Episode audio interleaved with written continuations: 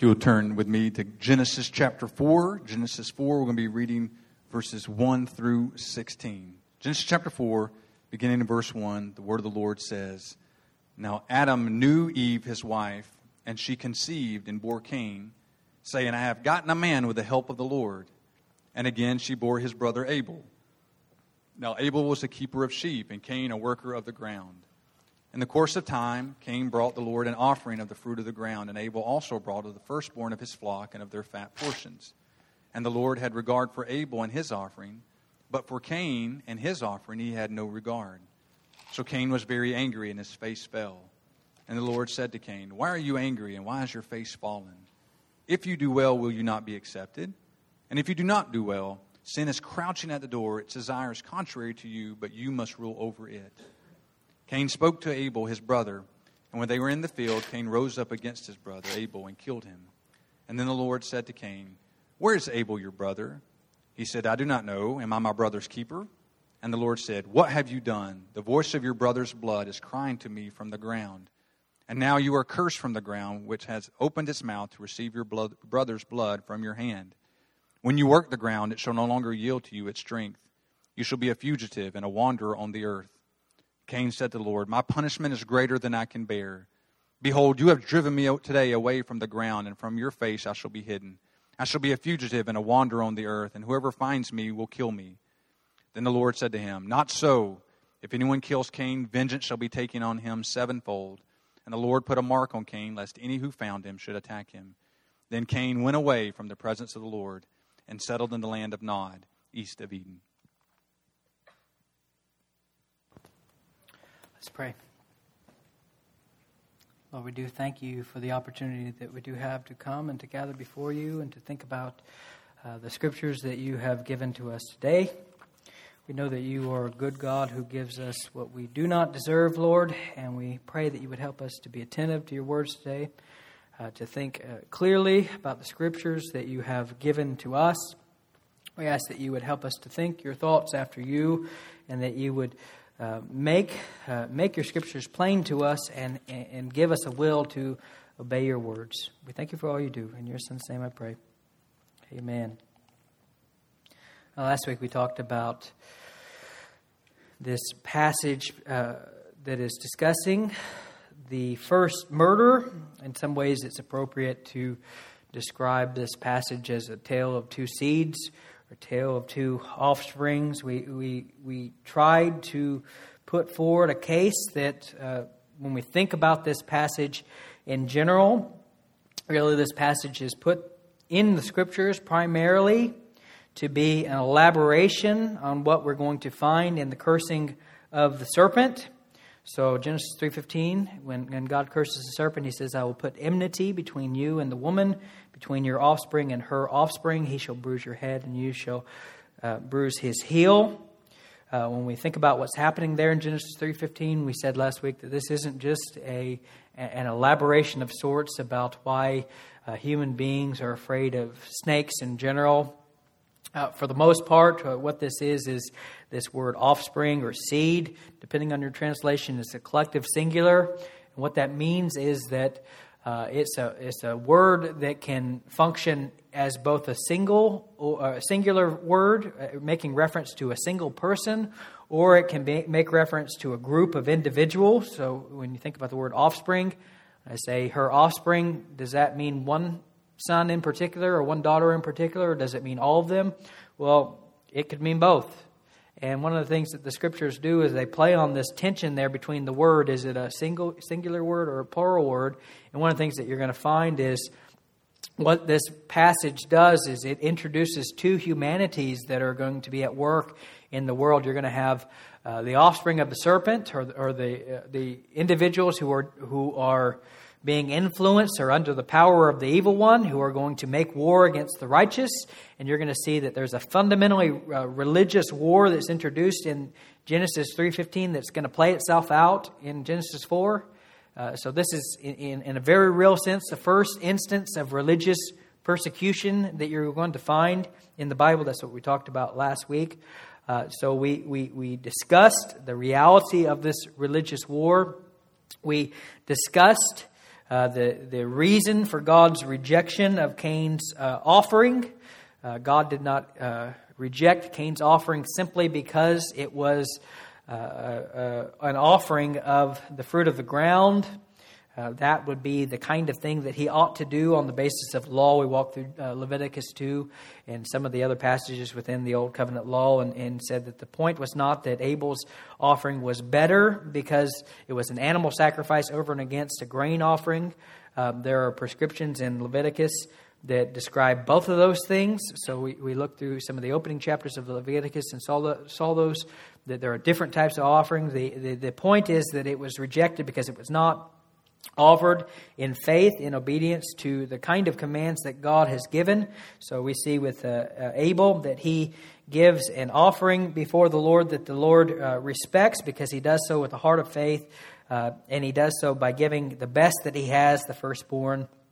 And uh, along with the fast, fat portions, these are phrases that are going to stick out to you and as you read the law. So he, he offers the offering in faith. Uh, Cain, on the other hand, presumably just gives God whatever he wants to give him. And and expects God to be absolutely pleased with that, even though uh, there's a lot of prep work that goes into offering a, an offering of the fruit of the ground. You don't just uh, slop something together. So uh, the, the, the issue there is the manner and the attitude and the uh, and, and the reality of faithfulness that's at work uh, within the offerings itself. Uh, all those things come into play. So, as we've talked about this passage last week, we've said that it's, uh, in the first instance, a relig- uh, example of religious conflict that we're going to see running through the pages of Scripture, climaxing in the death of Jesus Christ and the conquering of the uh, serpent by Jesus in a final way. Although you see a uh, reality of uh, this same kind of battle at work throughout all ages of history. Uh, we've talked about it under that kind of framework. Uh, we've talked about it uh, under the framework of being the first instance of murder and tried to think about some of the uh, implications of that as it relates to the relationship between anger and murder, the relationship between individual murder and Satan's uh, diabolical plan to, to kill us. So we've thought through some of those things, and today it might be helpful as we continue uh, with our passage to, to think through some principles of confrontation that are going to be found within this passage itself. And so there's a variety of things that are happening here. I'm going to try to get to as much as we can get to. Uh, but when, when we think about uh, what's happening here, you, you definitely see uh, the Lord playing the role of counselor and judge, and we ought to see what kind of uh, principles we can learn from that as well. So, the first thing that we're going to see today in our second look at this passage is uh, the confronting of the seed of the serpent. So, Verse 9 The Lord says to Cain, Where is Abel your brother? He said to him, I do not know. Am I my brother's uh, keeper? Now, as we think about this confrontation the Lord uh, makes to the seed of the serpent, uh, one of the things we ought to realize at the very outset is the importance of not uh, shelf- shelving sin. Um, the, Lord, the reality is the Lord doesn't just overlook Cain's transgression or the seed of the serpent's transgression in this sort of passage. He uh, pursues Cain in the midst of his uh, sinfulness, in the midst of his rebellion, and this is really the expectation the whole Bible gives to us. Uh, if you read plenty of, uh, if you if you read books, you read counseling books, you read marriage counseling books, often there's a, a perspective that is given to people that what you need to do is you, you know you don't just confront every time someone sins. What you need to do is you need to just wait until you observe a pattern and a habit. And i mean you don't want to be obnoxious and overbearing and hypercritical and everything else. What you need to do is wait and see if there's a pattern. And only once that gets to a point where you see a, a significant pattern then you might want to uh, prayerfully step in and and, and put forward some sort of uh, confirmation or, or uh, confrontation as far as that goes. Uh, but the reality is that that doesn't seem to be the scriptural impulse uh, for one, and for two, it just really doesn't seem to be all that wise to wait until a person is mastered by a pattern of sin uh, and uh, caught in the grasp of, uh, grasp, uh, of sin in that sort of way, and then you, then you at the last minute you talk to them about it uh, when you could have probably spared them a lot of bad practice and habit by doing so early. The reality is, for the Christian, Matthew eighteen fifteen says, if you your brother sins against you, you go and you tell him his fault between you and him alone. And if he listens to you, you've gained a brother. There isn't this sort of weighing out uh, sin and seeing if it's really bad and um, making sure that you observe a pattern or anything else. The reality is that all sin is significant and all sin is uh, going to kill you, and all sin is ultimately an offense against the holy God, whether big sins or little sin.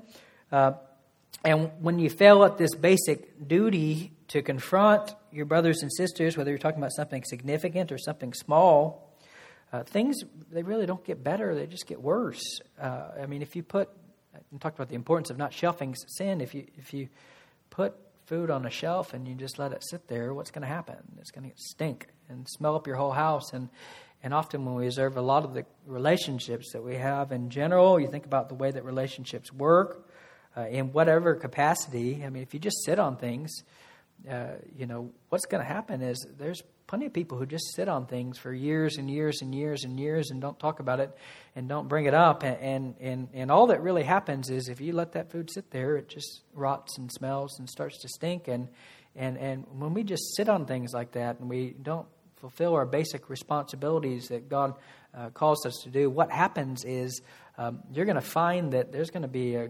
growing distance that forms between you and other people that's just going to get worse and worse and worse, and it's not really going to go away. So it's just going to sit there. Uh, and you might wake up 40 years later and realize, I have no idea who this person is, and I can't stand them, I don't like them. Uh, and we've done this thing for the kids for long enough, and I'm done with it at this point. And so the point, the point there is just to say that food on the shelf doesn't get better with age. Um, it gets worse. Now, uh, when you observe the Christian reaction to confrontation in general, I'd, I'd say it's often, and, I've said this on different occasions, but it's often an odd spectacle to watch. Um, the general Christian reaction to the idea of confrontation. So, uh, on the one hand, it's something that we naturally do all the time, it's something that we do effortlessly without thinking about it. Uh, but then on the other hand, when you speak of confronting sin, everyone seems to have this tendency to panic. Uh, so it, it's very interesting to watch um, people who have spent years and years and years instantaneously confronting violations of their preferences, whether real or perceived, and then all of a sudden, these same people will freeze up when they find out that one of their children is looking at pornography fundamentally unable to either have the courage to have a simple conversation or tongue tied as to how to proceed. And so this is a this is an interesting dynamic to watch and to pay attention to and to learn about because uh, it gives you a lot of insight into the way in which sin functions and is at work in our own heart. So, like in that kind of uh, situation, we, we really do have rules that we have generally give to people on how to proceed when you're going to confront someone. And I'm sure that you've heard these kind of rules, and I'm going to make mention of them. But we, we generally have these rules about how to proceed in general. Uh, you, you, know, you, you think about how are you going to do this, and you know, I, I know that uh, Pastor Kevin and I have even talked with people about. Uh, who are just so nervous about the idea of just having a simple conversation with someone about something that they perceive to be sinful in certain ways. And so we've had conversations with individuals about it. And typically, you know, you, you make sure that you pray sufficiently before you speak, you rehearse what you're going to say, you run uh, what you're going to say by some wise people, et cetera, et cetera. And, and I'm not saying that those that kind of plan when someone's in is not generally wise. I, I'm just pointing out that it's strange to have to watch, um, it's strange to watch us at times because we have this paralyzing fear about having normal conversations when it relates to something that is a clear violation of God's word. But when your wife doesn't do the dishes as you asked, or your husband fails to respond with the appropriate level of excitement to the news that you just gave to him, we seem to have no problem whatsoever confronting the injustice of it all. And no one thinks to pray and write a thoughtful and heartfelt letter that they're going to run by several trusted friends and awkwardly read that letter in front of the front of the person that they're going to confront in those kind of situations. So, and so, what I'm just trying to say is the reality is that, you know, as we think about confronting, we we, we do it all the time. We do it quite naturally, uh, but then when it, when it deals with our preferences or things that that are we, we really don't think are moral in any way, we can get really intent on absolutely stamping out those sorts of actions. But then when it comes to sin, uh, there is a temptation that we often have to just freeze up and we don't quite know what to do. And we, we totally leave the realm of having any sort of normal conversation and you, you walk up to someone and you awkwardly read a script to them and then you leave and hope they received it well and you think that you've done something uh, good at that point when you know the, the reality is that that isn't i mean what's happening there? Well what's happening there is frankly it's just it's a lot easier to enforce our kingdom come and to enforce our will be done than it is to enforce god's kingdom coming and god's will being done. And so we ought to pay attention to these sorts of things. How do you how do you confront how do you confront what does the lord do starts with questions doesn't he now, these are the kind of questions that God starts with, but He knows how to.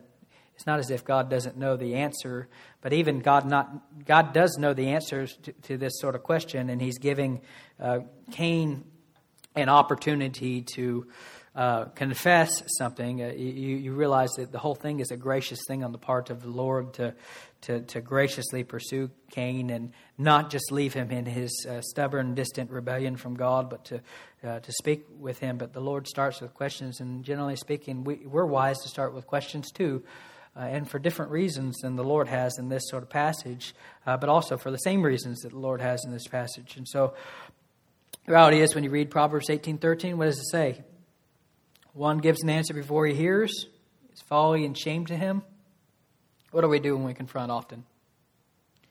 If we're trying to confront sin, what do we do? We, we read our speech, don't we? Isn't that how you start? You go and you, you got your speech, you wrote your speech, and, and then you checked your speech by a bunch of people, and then you unload your speech in front of the uh, person that you're confronting. What happens if it's inaccurate? What do you do then?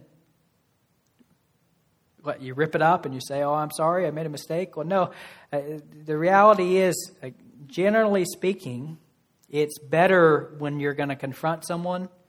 And if we can learn anything about confronting, it's better to start with a question and not a statement. Like, save the speech. Save the speech until you get more information.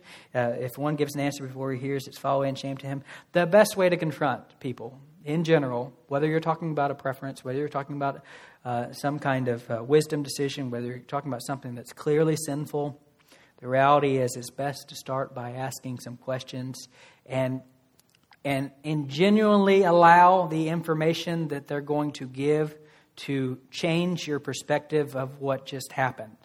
And so, uh, oftentimes, we can be very, very quick to uh, step into a situation, provide all the answers and solutions that we think that we should give when we really don't understand this situation very well at all. And we might do well to take the role of a listener for a little bit. And if we do take the role of a listener for a little bit, we might find that we don't have anything that we need to say at all, uh, even. You know, it could be that, you know, after listening, I trade one speech for another speech.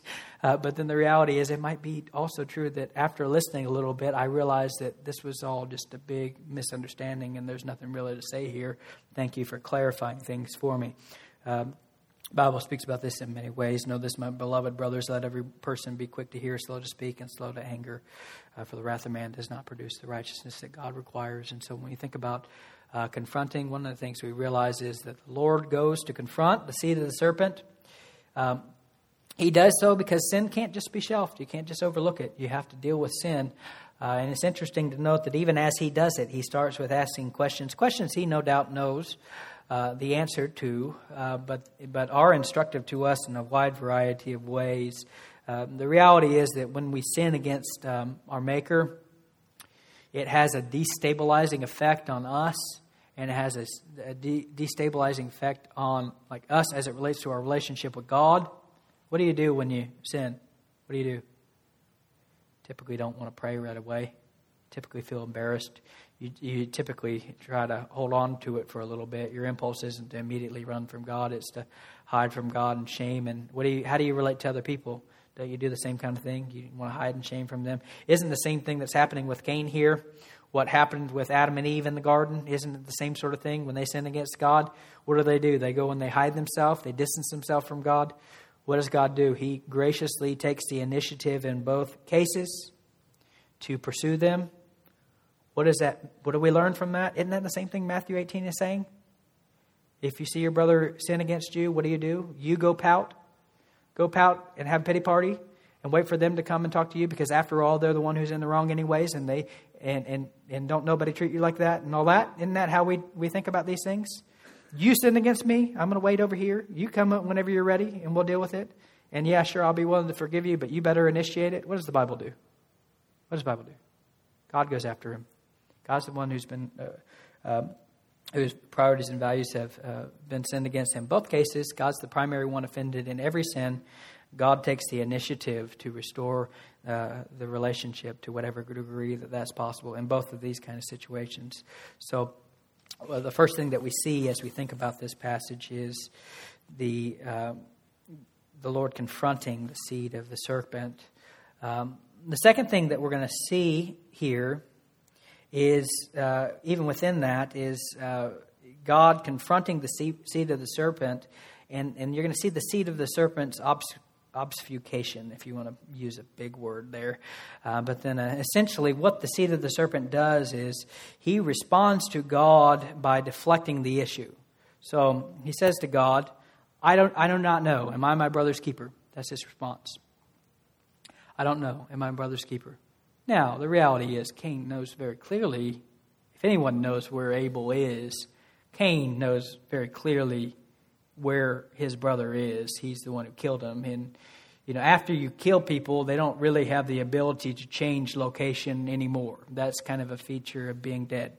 So if you're dead, you can't move, you can't go anywhere, there's nowhere to go there. So, uh, of all the people who are alive at this point in the history of the world, Cain is the only human being who actually does know exactly where his brother is uh, with a great degree of certainty as far as that goes. Uh, but uh, one of the things that he does after he's confronted, you realize he's going to try to muddy the waters, so to speak. So instead of owning up to what he does, functionally he's lying by saying, I don't know. But not, not only does he lie, you have to understand, this isn't just a straightforward lie. I don't know. The end. What does he do? He says, I don't know. And then he goes on the attack, right?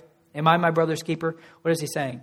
Like, isn't it kind of unrealistic of you to expect me to know where my brother is? Am I supposed to just follow him around like a, a puppy? I don't know if they had like domestic pets at that time, but essentially that's uh, something along the lines of what he's saying. Should I just follow him around uh, everywhere he goes and make sure he's safe? And is that what you're expecting of me? Isn't this kind of a strange question that you're asking to me, God? I can't believe that you would ask me this sort of question as if, as if I am expected to know another human being's location at any uh, point in time. Uh, it is kind of an ironic play on words that Cain is doing here, where he says, essentially, am I, am I the shepherd, shepherd, right? So you remember how Abel is described as keeper of the sheep? And so when Cain says, Am I my brother's keeper? Essentially, what he's saying is, Am I the shepherd? Shepherd. Now, on the face of it, uh, I think you probably you probably been like me, and you probably heard plenty of uh, sermons along these lines uh, that uh, where many pastors have said, "Well, the implied answer is yes." There, Yes, of course you're your brother's keeper. That's exactly what you're meant to do. Uh, and, and I would say, well, uh, maybe that's a little much. Uh, there doesn't seem to be anything in the law that requires individuals to to be constantly aware of the presence and the location of other people. Um, it, you know, if if you're charged to be a shepherd of the sheep, then in that kind of way, uh, in a physical sense. In that kind of way, you are kind of charged to know what's happening with them and responsible for their location and their well being. And that's kind of a full time job as far as that goes. But on the face of it, there really doesn't seem to be a command in the law that requires uh, us to watch uh, each one of our brothers with that kind of uh, vigilant uh, vigilance as far as that goes. Uh, but then I, I, think we learned something maybe a bit different than that. I mean, th- there is the reality that the Christian life is meant to be other centered. We are meant to be aware of other people, put other people's uh, desires and preferences and concerns uh, above our own. Uh, the more other centered you, you are in general, the more you are going to be aware of where they're at at any given point in time. Maybe not to the level of uh, precision that Cain thinks he's being asked here, but then I think we learn something maybe a bit different. And the reality is, when people, when you confront people, they frequently don't stay on the defensive, do they? Uh, I mean, I think that you know, as you think about your own relationships and when you're when you when you are talking to people, it's often a very strange kind of thing when you ask simple questions and people get very emotional about asking very simple questions very quickly, uh, almost as if it's like a, a, crazy question to ask them. Um, you know, when you think about that, that often is an indication that you're going to find in general, just about human nature, that if you ask a simple question and a person gets indignant about it and acts like you're being crazy and nuts, it might be possible in that moment that they're hiding something. And that's why that they're responding and reacting in that sort of way. And I think you see a perfect example of this basic human trait at work in Cain here. Uh, God asked him a simple question, and, and Cain gets indignant with God and asks, asks him if, um, uh, and, and acts as if God is being unjust to ask him this question. That might tell you a little bit about people in general, that maybe there's something going on here. Uh, that you know, I think I could probably ask this question to ten other people, and they wouldn't respond that way. What are you hiding? Well, the reality is, over and over and over again in the Bible, you'll you'll see that the wicked flee when no one pursues. The wicked flee when no one pursues, but the righteous are bold as lions. When you, you there's often like one of the effects of sin in our own heart and our own life is, uh, you know, you often think that people are out to get you in a way that they might not be even thinking about you. Uh, you know, we all have lives that are com- complex, and we all have concerns and cares that are weighing upon us. And, and sometimes we have a tendency to think that whatever particular events or circumstances in our life are universally shared as pressing priorities and concerns about everyone uh, with everyone else. But uh, the reality is, when we do sin, we have this tendency, because of the guilt and the shame that we're feeling, um, to view simple, normal, natural questions that people might give through a lens of suspicion. So, one of the, the realities was when God was going to exile his people, uh, he that him exiling him, he used foreign armies to do to to take them out of the promised land and enslave them in other countries. And one of the judgments of God upon people after they sin is that um, it said of uh, people in the midst of the exile that they would be put to flight at the sound of a relief. Uh, and so that's a, that's a living example of this principle. The wicked are fleeing when no one pursues.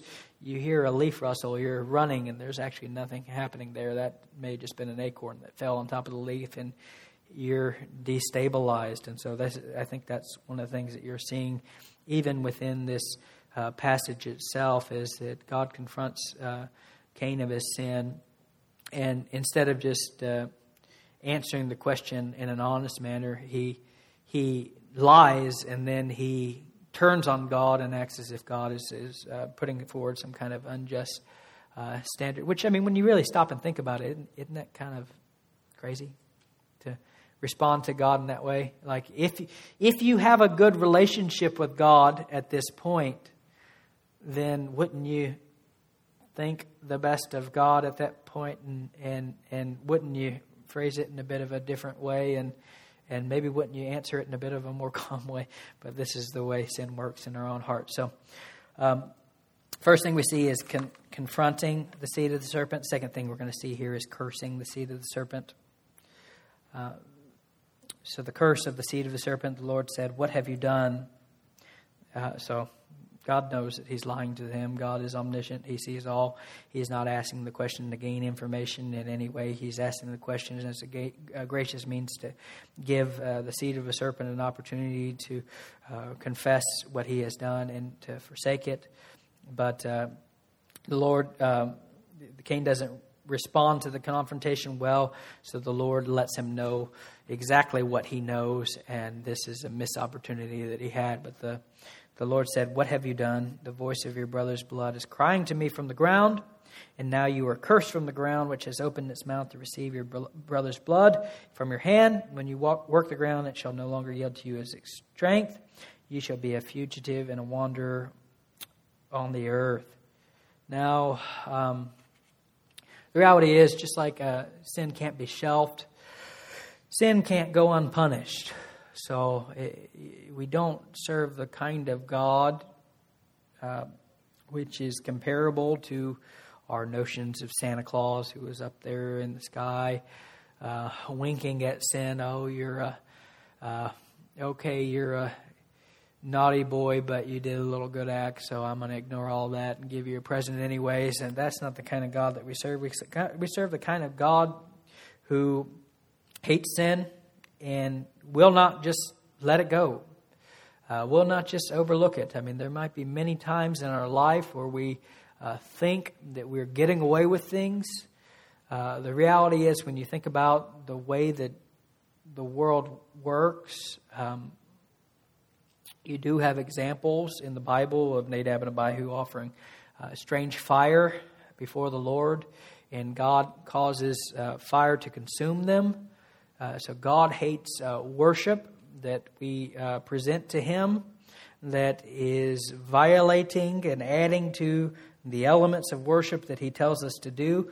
Uh, but the reality is, there's church after church after church all over the country who, who are doing far worse than Nadab and Abihu and, and aren't getting consumed from fire in heaven. And so, it, what's going on with that? Well, the reality is, it's not as if God is overlooking it.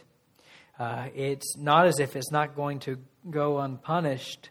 Uh, the reality is, we have examples of it of, of direct and immediate punishment, but we all one day are facing the day when God will come and uh, flaming fire and fury with his angels to exact vengeance on the earth. And so, what, the reality is, we should never be individuals who are operating from vengeance. Why? Because vengeance is bad? Well, no, not because vengeance is bad, because vengeance isn't our responsibility. We, we you leave it to God who will avenge uh, the righteous in that kind of way. So the, the reality is that vengeance or repayment for sin is not bad. It's just not a human prerogative to mete it out in any kind of uh, exact uh, sort of way. Uh, but then uh, the reality is you can't look at the world and say, well, God's not immediately acting in judgment, therefore he never will. No, the reality is we all face a day where we're going to have to stand before the Lord and give an account for the things that we've done. Uh, sin's not going to go unpunished. God doesn't just let it go. Oh, you killed him. Well, uh, that's not good. That that wasn't a very nice thing to do, Cain. I can't believe that you would do that. That that just isn't very nice. Um, so just try not to do that anymore, man, because uh, that that's mean. Like um, I don't want you to do that to me or anyone else. That isn't the way that the Lord approaches this sort of thing. Um, and not just because God can't be killed by man, but uh, the reality is that sin can't go unpunished. The Lord said, What is it you've done? The voice of your brother's blood is crying to me from the ground. Uh, now, in response to this uh, reality that sin isn't going to go unpunished, uh, you, you, see that God uh, enacts a particular form of judgment upon Cain that often can be confusing if you think about it. I, I, I haven't quite known you know, as I've studied this passage, uh, there, there, have been times where I haven't really known what to make of the kind of uh, punishment that's given here. So, verse 11 says, And now you're cursed from the ground, which has opened its mouth to receive your brother's blood from your hand. When you work the la- ground, it shall no longer yield to you its strength. You shall be a fugitive and a wanderer on the earth. And so, as I've looked at that, I thought, well, what's actually happening there? Is God saying to Cain that uniquely when Cain plants crops, um, planting the crops like he's going to change uh, universal laws of the harvest just with in some sort of supernatural way, peculiarly with reference to Cain's, such that you know if you take Cain's crops that Cain is going to put in the ground one year, and you take Adam's crops that Adam's going to put in the ground that same year. Uh, they can be in the same kind of location, uh, even, but then Cain's crops are going to be like pitiful and not really as fruitful as Adam's. Is that the kind of curse that's happened here? And, and maybe upon the first reading of this, that might be what you conclude. Uh, but then I, I think probably what's happening more is is not so much that that Cain is just going to have a what do you say? A, you have a green thumb if you're a good gardener, and if you don't, then presumably what you have a brown thumb or something like. I don't know how that works. Uh, it's like it all comes up dead or something like that. I I don't think that's what's happening here. I think um, what's actually happening in this passage is that God is sentencing him to be a fugitive and a wanderer on the earth. And if you're a fugitive and a wandering on the earth, what does that mean you can't do? Settle down and plant things and expect to enjoy them without fear. So the reality is, I think what's happening with this curse is that God is sentencing Cain to be a fugitive and a wanderer. Like that's going to be his punishment. And in a certain sense, it's not really even like a punishment that God is putting on Cain so much as it is uh, the reality of what you just did. Do you understand? So, like, the reality is what Cain just did was he just killed his brother. So, what do you think all the rest of the human beings on the planet are going to think about Cain? Like, they're going to think, don't get too close to that guy, right? So, uh, now, I mean, even within the law, there's. Uh, uh, there is this uh, avenger of blood concept, and there's cities of refuge that are put throughout the law, uh, such that you know there's um, if you murder someone unjustly, then there's a prescription, a formula uh, that is put forward there that uh, has procedures which are going to regulate the uh, setting of right these certain wrongs. But the reality here is just that in a certain sense, God is just describing. I think all that's happening here is God's just describing to Lot, uh, Cain what his life is going to be like at this point. And what his life is going to be like at this point is when you take someone's blood like that, one of the things that you have to realize is that every sane person around you is going to view you as a threat and is going to realize that you have done something so wrong that they're going to be nervous around you. And so, like in a certain sense, I, I really don't think that this um, uh, cursing of the serpent has really much of anything to do with God actively giving him any kind of temporal punishment other than the natural consequence of his actions. And so the, the reality is, uh, one thing that we don't often don't often think about as it relates to the effect of sin in our life.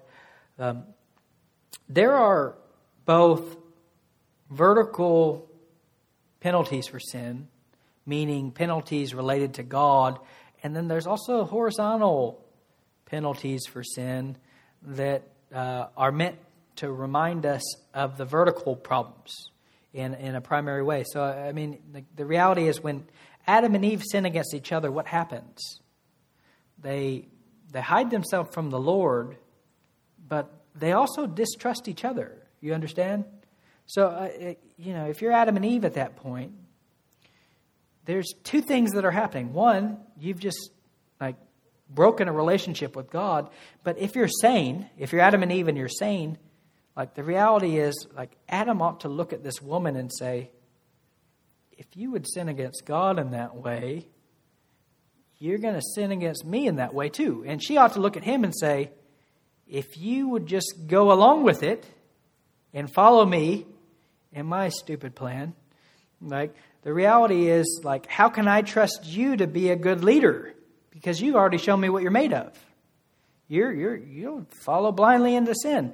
So the reality is, when we sin against God, the problem is that we uh, also you can sin against God, but then that makes other people distrust you too, and, it destabilizes you too. And so, one of the there are decisions that we can make in life that are often remarkably selfish, and in the first instance, they're sinning against God, uh, but in the second instance, they, they have they can have uh, profound and dramatic effects on our experience and our relationship with other people in this kind of way. So, uh, you might notice that like what Cain does at this point, and God sends him to a life of wandering. Um, you know, what, what's going to happen? Well, this example of the wicked fleeing when maybe no one's necessary. There, there might be people pursuing, but you don't know. But you're going to be destabilized. You're not going to be able to sit down and enjoy a crop because you're going to be worried you're always going to be looking over your shoulder to see who's coming for you. Uh, so what Cain ends up doing is he settles in Nod, east of Eden, and builds a city there and everything else. He gets a sufficient distance away. And is he violating God's prescription there? He's to be a fugitive and wandering. No, I think God's just describing what his life is going to be like. He's going to always be looking over his shoulder and wondering who's out to get him. And, and I mean, I think you you know we you can think of plenty of people who have run-ins with the law who have this same kind of experience. I mean, I, you know, you you steal something, uh, you commit a crime, you know, what do you think your life's going to be like for the rest of your life? Well, it might be that you relocate. You might even go to a different country or something like that and get away from this uh, legal issue you have. But the reality is, like, one of the consequences of sin is you might spend the rest of your life every time you hear a police siren think they're coming for you. And that is essentially what Cain's life is going to be like at that point. That is a temporal punishment of sin that is meant to remind us of the eternal uh, realities that we face, that we're not going to get away with this thing. And you might, you know, through constant paranoia and vigilance, constant paranoia and constant vigilance, you may get away with it on a human level, but that you may that that's a miserable life for one. Uh, but then for two, you're not going to get away with it eternally. Um, what is the seed of the serpent's response to this curse? How does he respond? Cain said to the Lord, My punishment is greater than I can bear. In a certain sense, it's kind of funny because God doesn't really actually do anything to him. uh, he just said he just describes what his life is going to be like at this point. My punishment is greater than I can bear. Behold, uh, you have driven me today away from the ground, and from your face I shall be hidden. I shall be a fugitive and a wanderer on the earth, and whoever finds me will kill me. Uh, what is what is happening here? What is happening here? Um, when you think about this, one of the things that is um, is kind of humorous about it, really, when you think about it, is that you have a person who's just murdered someone, and now he's afraid that he's going to get murdered too. You know, so like you just killed your brother, and God doesn't kill you immediately, and He doesn't get your family to come and execute capital punishment on you. It seems like what He does is he shows you grace, but even in showing you grace, what that means is you're going to be fundamentally destabilized in your mind, living the rest of your life worried and afraid about what's going to happen to you.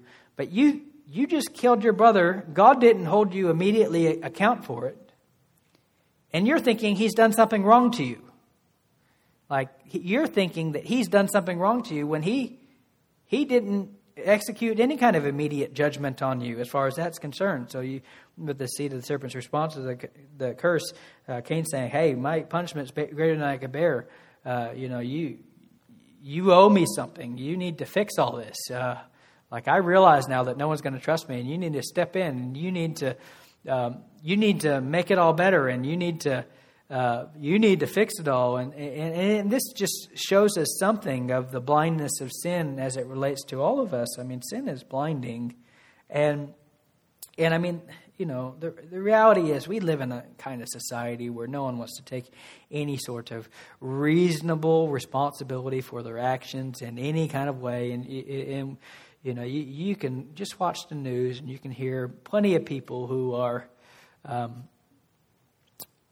lamenting and fussing about uh, this same sort of thing. I read a news article recently. Uh, I probably shouldn't read news articles ever, but I did read a news article uh, recently that was kind of funny. You had um, you you hadn't well, it's tragic. I shouldn't describe it as funny because it's tragic, but then at the same time, it's it's uh, interesting. It really is interesting to have a situation where a man steals a car and gets shot and killed. And you have a news article of his sister looking at that situation and describing how unjust it is that he's just trying to lift a car and you're going to shoot him. And that's totally out of proportion to what he's doing and everything else. And, and the reality is that, like, look, come on. Um, I don't recommend that if someone steals your car, you shoot them.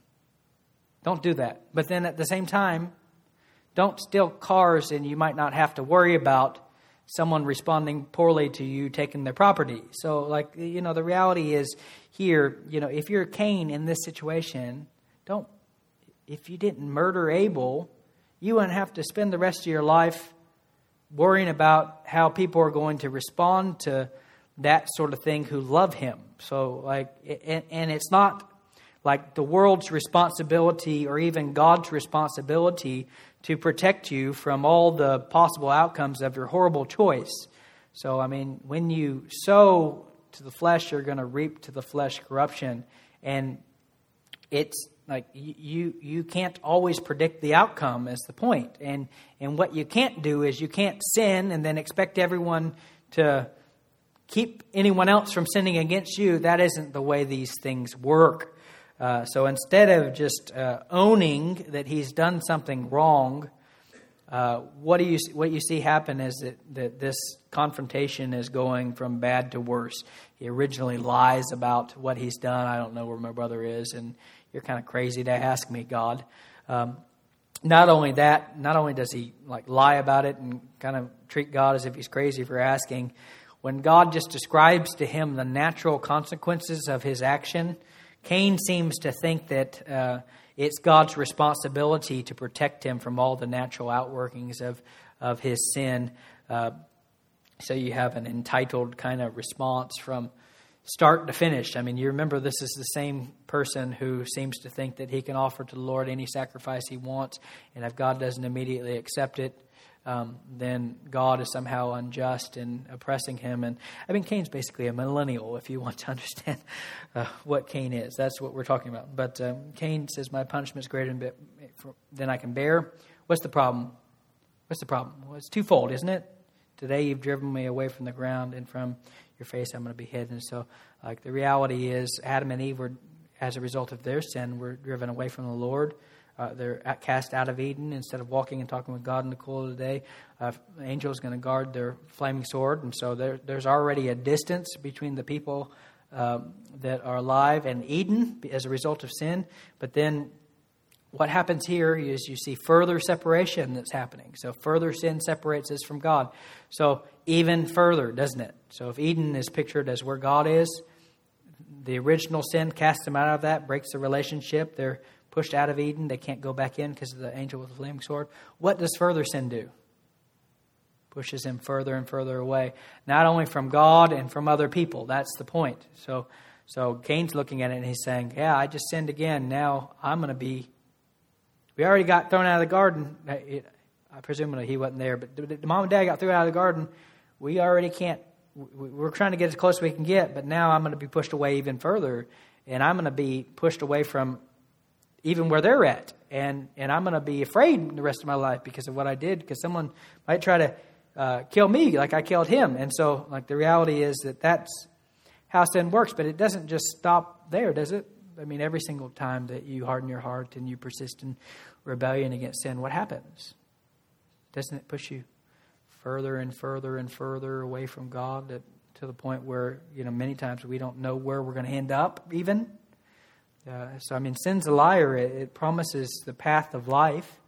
Uh, when you think about the way sin works, I mean, we are tempted to think that God is withholding from us the good and that his commands are needlessly restrictive and they're preventing us from experiencing some sort of pleasure that we think that we need or that we think is valuable to us or that uh, we absolutely have to have and uh, so uh, the, the reality is the, that sin does promise pleasure for a time uh, but then it leaves you further and further away from god and in all of sin, the way it works is you have the law of diminishing returns, don't you? So, what might be instantaneously good and nice, you end up with guilt and shame and condemnation, and the more and more that you feed it, the further you get, the more destabilized you get, the more worried you get, the more you're constantly looking over your shoulder, uh, uh, wondering what kind of consequences are going to come your way. Uh, you might end up, uh, the more that you hold on to sin, the more that you're being pushed further and further away from God. uh, and not really knowing where you're going to end up there. So uh, instead of just owning that he's done something wrong, confessing it, seeking to forsake it, and trying to restore relationships with him and others, with God and others, what you see is uh, Cain expects God's going to instantaneously offer any, uh, accept any offering that he receives to him on his own terms instead of on God's terms. God doesn't do that. He responds uh, poorly by killing his brother, but then when God confronts him about that, he's going to respond more poorly and more poorly. He's going to lie. He's going to accuse God of, of um, asking an unreasonable question, and then he's going to expect that God's going to clean up his mess after him and make everything uh, go well and fix everything, and um, presumably let him. Um, presumably let him um, stay out, out all night and partying and getting drunk and then uh, essentially expect him to pay for his insurance too and give him a roof over his head, and that's what Cain is doing. So God, Cain's expecting a free pass and God to clean up all of his mess and and uh, to fix everything while he is violating God's standard and not owning anything or making responsibility. So what does God do? Uh, you see the divine enforcement of the curse. The Lord said to him, "Not so. If anyone kills Cain, vengeance shall be taken upon him sevenfold." And the Lord put a mark on Cain lest any who found him should attack him. Now, there's been much uh, ado made about the kind of mark that's put on Cain. Um, what is that? What kind of mark is that? Uh, how does that work? How does that function? I, I, think the reality is we don't know what kind of mark uh, that is. Um, but then the truth is, in this sort of way, you see God showing grace to Cain that's undeserved and unmerited, but at the same time, it, it while it's an act of grace to prevent other people from uh, murdering him in the way that he uh, murdered his brother, that would be just and that would be right. And there's going to be prescriptions even within the law that are going to um, demand an eye for an eye, and tooth for a tooth, a life for a life. Uh, the law of lex talionis, or just punishment. There's capital punishment prescriptions within the law that are right and good. Uh, so there's a there's a graciousness here that God shows to Cain, but I, the, the, the first um, impulse is not really that this is graciousness so much as it's uh, although there's an element of that, there's also a divine enforcement of the consequences of Cain's action. And so I mean, in some sense, like you think about the life that Cain has to um, look forward to, or you're going to have a, a, a, life of constant worry and and and uh, concern and anxiety and everything else related to the reality that you've done something so awful, and you're going to have um, people coming to get you forever. And and Cain realizes that the the uh, the consequences of what he's done in that kind of framework too, and that's why he expects God to deliver him from those consequences. And the reality is, God doesn't deliver him from the consequences of his actions, and he's he's basically uh, this is an example of God saying, "You sow to the flesh, you're going to reap to the flesh corruption," and and you don't get an easy out by having someone take your life. You're going to spend the rest of your life dealing with the consequences of this sort of thing, being uh, further driven away from uh, my presence in the garden and being functionally estranged by uh, your family and the people that you know forever. Uh, so you're going to be a fugitive and a wanderer. You're not going to enjoy the same kind of relationships that you have enjoyed uh, before you did this. Now, presumably, there's a good number of other people that are alive uh, at this point, which ought really to be no shock if it only takes nine months to have a baby and um, and we are very far removed at this point uh, from the beginning of uh, the um, very far removed at this point from the beginning of uh, creation. So there's at this point there, there's a good number of people on the earth. Um, Cain is going to flee, presumably with his wife, who's one of his sisters. Um, they're going to form a city in Nod, east of Eden, and you know hunker out over there, uh, and and you know you see the start of a religious war of sorts that I've already talked about. But I think in the first instance, what you're going to find in this passage is a divine enforcement of of the curse. Uh, instead of just enjoying good relationships and uh, and love between uh, him and his family. Uh, harmonious society, what you see is that sin has a very significant cost that is going to be felt throughout the scope of his entire life.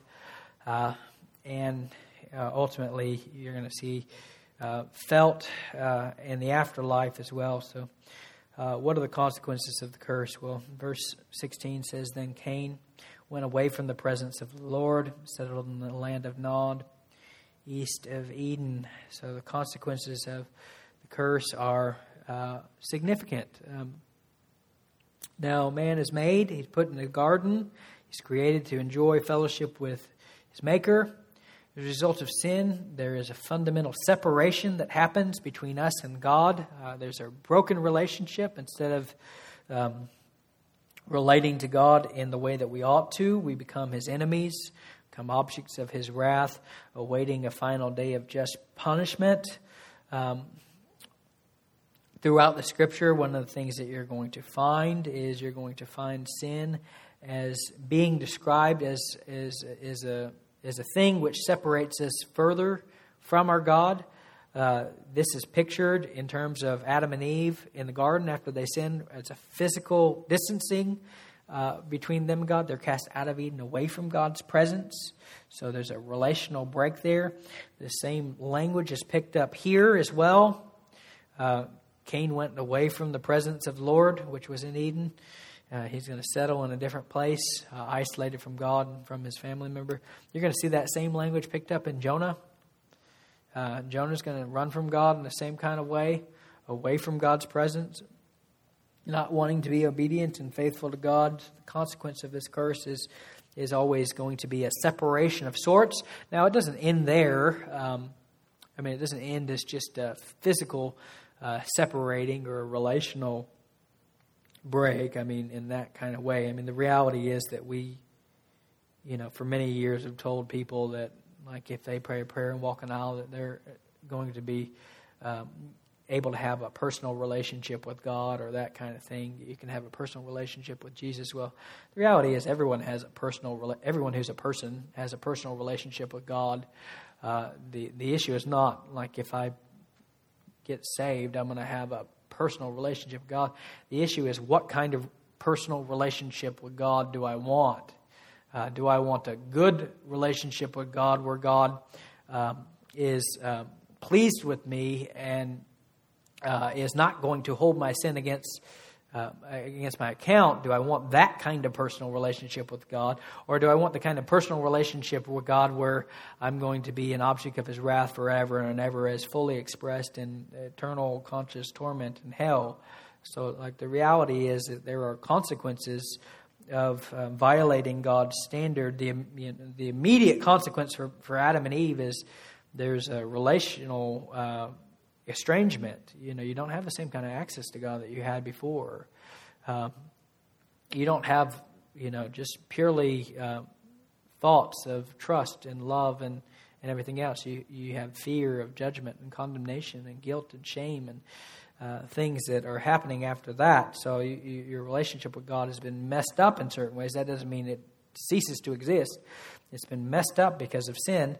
Uh, but then the reality is that that, like what happens to Adam and Eve is after they sin, they are going to die. You know, you, you, the reality is they're going to be subject to the law of entropy just like everyone else. Their body is going to be wasting away. They're going to get old. Their uh, bodies are going to fall apart. Um, their eyesights eyesight is going to be diminished. Um, everything that is described the end of the book of Ecclesiastes is going to happen to them. Uh, dying, they're, they're going to die. So there's a physical death that's going to happen, but then that physical death and that physical relational uh, estrangement is, is ultimately going to be pictured in, in a spiritual way in hell forever and ever and ever. Not to say that hell's not going to also have physical components. Uh, there will be bodies that are fit for destruction. It's just to say that there's, there's more than just the temporary physical punishment. I mean, the reality is we're all. Um, we are all uh, the kind of beings who are not just, uh, when, when, we do come into existence, we will live forever. Uh, the issue is what happens at death is our body and our soul are separated. Our soul separated from our body. Uh, but then one day we're going to, you know, face uh, either the wrath of God, um, not at all diminished, or we, we're going to escape that as a result of what Jesus Christ has done for us. And so the, the reality is there are consequences to Cain's actions uh, that, that are going to be felt the immediate, but, but then are also going to be experienced for eternity. Uh, Jude uh, mentions this kind of situation as it relates to false people, false teachers following in the example of Cain. He says, These people blaspheme all that they do not understand. They are destroyed by all that, that they, like unreasoning animals, understand instinctively. Woe to them, for they walked in the way of Cain, abandoned himself for the sake of Balaam's error, and perished in Korah's rebellion. And so, uh, one of the things you, you see even within this passage is that Cain is presented as the, you know, the first example of an individual who is going to experience God's wrath for eternity in hell. Cain is pictured in that kind of way. So, what seems maybe like immediate uh, grace and mercy, really, Cain is not going to get away with this. And he is the first example of the seed of the serpent who is making war against the seed of the woman, and he's going to experience that bitter fruit for the rest of his life and for all eternity. And that ought to be the kind of thing that we look at and we say, uh, we think about our own life in that kind of relationship, um, to that kind of uh, framework and that kind of story. Uh, God is a righteous judge, and his priorities will not uh, be thwarted. He knows what he is doing. Um, we, we think we can get away with things. We think that maybe he isn't watching, that he doesn't care, uh, and that he's not looking. But the reality is that he, he, he will, um, he sees what we're doing. We can't hide anything from his sight. Uh, he, he knows whether or not um, we are going to respond to his good news in faith and repentance. He knows the ones who, who will. And the only reason we'll do that is by work of grace in our own hearts that he gives us. Uh, but we're not going to get away with anything. And I think that's the fundamental lie of sin. The fundamental lie of sin from the start and from the very beginning is that you can, you can live however you want to live and not experience consequences, whether here or now or whether in eternity. And that is the kind of thing that God, uh, the kind of perspective that God doesn't share. Uh, sin always has a cost, uh, whether temporal or eternal.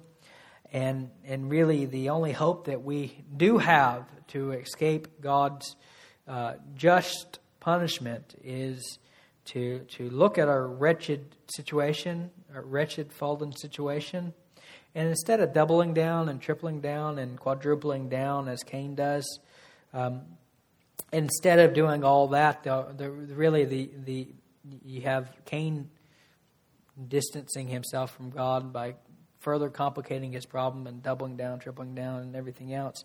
Uh, but then the reality is, when you think about the, the other line that we're going to be talking about over the next week, one of the things that you see is that uh, verse 25 Adam knew his wife again, and she bore a son and called his name Seth. For she said, God appointed for me another offspring instead of Abel, for Cain killed him. To Seth also was born a son. Or to also uh, to Seth was also a son was born, and he called his name Enosh.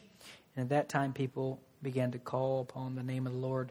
So you see two lines there that are going to happen. One line is going to further and further double down, triple down, distance himself from God. And another line is going to see the fundamental reality that we all stand as objects of God's wrath, and it makes no sense to keep on um, believing the same basic lie our parents believed that we can get away with sin, that sin has no consequences.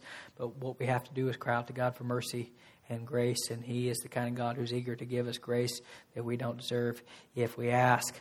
And so that's the message of, that we ought to learn from Cain today is that uh, you can you have a living example of an individual who didn't learn the lesson that he ought to learn from Adam and Eve, and and, and instead of uh, turning to God and seeking God, he further and further distanced himself from God by further sin and further distrust.